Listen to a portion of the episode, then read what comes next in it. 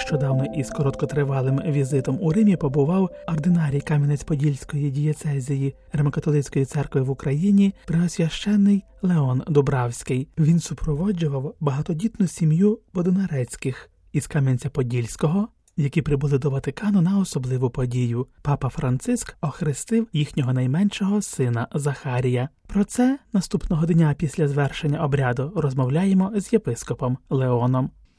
Як я прийшов на кафедру в Кам'янець-Подільську у 2002 році, тому що відійшов біскуп Ян до вічності вже, то я постановив, що кожну п'яту, шосту, сьому, восьму, дев'яту, десяту і одинадцяту я хрещу, а папа буде дванадцяту хрестить. Так всі постановив. І так, ну постійно діти родились, родились, і вже коли почали родитись 12, 13, 14, я вже дзвоню до папи. І був колись Адлімінов Бенедикта 16-го, і так говорю, Ойче Святий, я так постановив, що 12 дитину ви будете хрестити. А він каже, тут там скільки вже народилося? Я говорю, вже 10. Він каже, то ти скоро приїдеш. Так пожартували. Я вже коли народилось 12 дитя, я дзвоню але був секретар у нього. Каже, то неможливо, папа старший, хворий. Ну і коли народилося вже тут 13 дитя, то я знов дзвонив вже до папи Францішка. А папа Францішек, можна сказати, що не відмовив. Так сталося. Бішку Продослав якраз був на синоді тут, папою ще порозмовляли. Папа каже, добре, хай приїжджають. Ми так приїхали з такою місією. Тож таки це велика подія, знаєте, для тієї родини, для всіх, тому що ці обіцянки, які так постійно з року в рік, з року в рік, вже коло 100 дітей маю, навіть вже 14 є. Але чому це так? Я ну, постановив собі. Да? Ви знаєте, щоб заохотити людей, бути відкритими на життя, правда? Коли вони бачать, що родиться стільки дітей, тому дуже важливо, щоб цю любов Ісуса Христа впроваджувати в життя через родину. Тому що родина це де найбільше формується любов, правда? Тато, мама, діти споглядають, як батьки люблять один одного. І тому передається ця любов потім з покоління в покоління. І це дуже важливо. Дуже важливо, щоб в такий спосіб якось ми могли передати цю любов, яку Бог заклав в наше серце, бо тому що можна знищити її. Да? Родина це домова церква, правда? І найбільше тут видно, що з родини потім це все переноситься в світ. І це є приклад, це є приклад для інших родин, що треба бути відкрите на життя. Це знак, люди бачать це. То тоді інші теж якісь матері беруться до серця. І в такий спосіб, знаєте, передається така місія е, цього добра цього милосердя. І це є власне то свідоцтво сьогодні, котре потрібно для світу. Попросили, і папа згодився вхрестити. Ну, я знаєте, яке це пережиття було для родини, для всіх. Коли ми це приїхали, побули тим паче в Римі, ну знаєте, в Базиліці свято, і з папою зустрілись. Я думаю, цей приклад це таке, воно сьогодні, напевно, допоможе нам іншим проповідувати до серця. Власне, ми говоримо про це також свідчення віри не тільки словами, але й ділами. Ділами і так. ми знаємо також, що сьогодні не є легкі часи, щоб навіть сім'ю якось отримувати, поставити на ноги, і це також вимагає солідарності з боку громади, парафіяльної чи спільнот, рухів, які підтримують одні одних в цій справі нелегкі виховання. Дивіться, вони належать до неокахотуальної спільноти. В який спосіб знаєте, спільнота спільнота починає любити їх. Ми починаємо любити один одного, показати, що коли ця любов проявляється в родині, потім переноситься в спільноти, і починають інші, які дивляться, о, родина, десятеро дітей, стільки, все.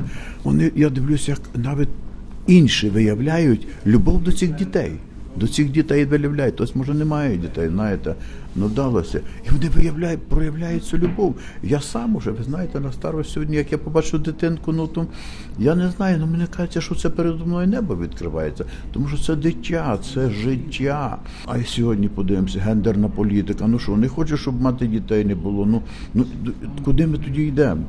Це дитя, воно якби об'єднує нас, дивіться, Ісус Христос, коли народився, правда, Бетлієм, Богистайні, але Він об'єднав навколо себе, можна сказати, світ. Так само і тут, де кожне народження, воно об'єднує нас. Це ми, якби є, реалізуємо ті пляни Боже, які Бог заклав в кожне людське серце. І людина мусить навчитися давати, не тільки брати. Світ сьогодні хоче тільки брати, брати, дайте мені. Ні, треба давати. І коли мати дає життя іншим. Ці діти, які вони вміють тоді давати себе, давати свої таланти, свою любов, свою віру, свою надію і так далі. Ми йдемо, ми ділимося, ми даємо. І тоді я маю радість з того, що я можу дати, а не з того, що взяти. Ви, Владико, цього року святкуєте 40 років е, священства і да, своє 25 років єпископства. єпископства. Е, Своє служіння священиче, вже не кажучи про формування семінарійне, ви провели ще в період е, тоталітарного режиму.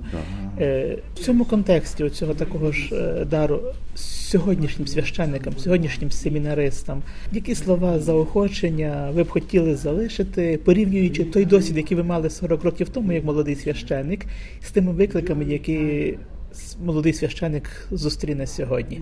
Я хотів би побажати тільки одного. Вмійте від себе вимагати. Якщо навіть і від вас не вимагають, вимагайте самі від себе.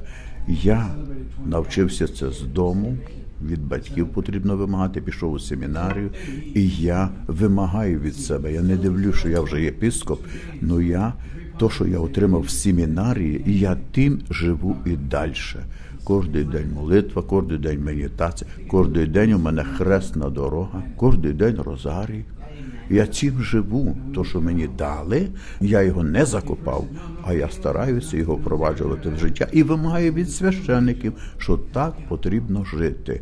Треба від себе вимагати. Це сказав ще Ян Павло II, пам'ятаємо святий. Якщо ви до молоді, якщо від вас не вимагають, ви вимагаєте від себе.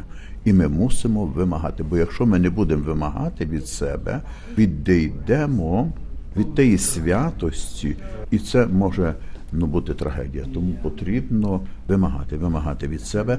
А інші тоді дивляться, що ми вимагаємо і будуть теж вимагати. Як одна пані сказала, о кажуть, новий священник приїхав до нас. Добре каже, але я побачу, як він молиться, і тоді я скажу, чи він добрий чи ні. Сьогодні священника не раз можна побачити всюди, правда? Це теж він повинен бути зрозумілий на амбоні, біля вівтаря і в сповідальниці. А тому, що він може говорити чудові проповіді, але якщо його життя не буде з цими поєднати справи, то це не його життя може. А хтось може не говорити чудові проповіді, а може просто виконувати свої обов'язки священичі, до чого він покликаний. Прав він буде виконувати їх. І люди будуть бачити, скажуть, це наш святий священник. В ньому живе Бог. Живий Бог в ньому є. Не будуть дивитися, скажуть, ми зустріли Бога в облікі людини. Благословення Бога Отця і Сина, і Святого Духа, опіка Матері Божої, і всіх святих, і всіх ангелів вам на допомогу у вашому житті. Хай вас охороняють, оберігають від цього злого і провадять вас дорогою святості, дорогою до неба. Це була розмова з єпископом Леоном Дубравським, ординарієм Кам'янець-Подільської дієцезії Римокатолицької церкви в Україні.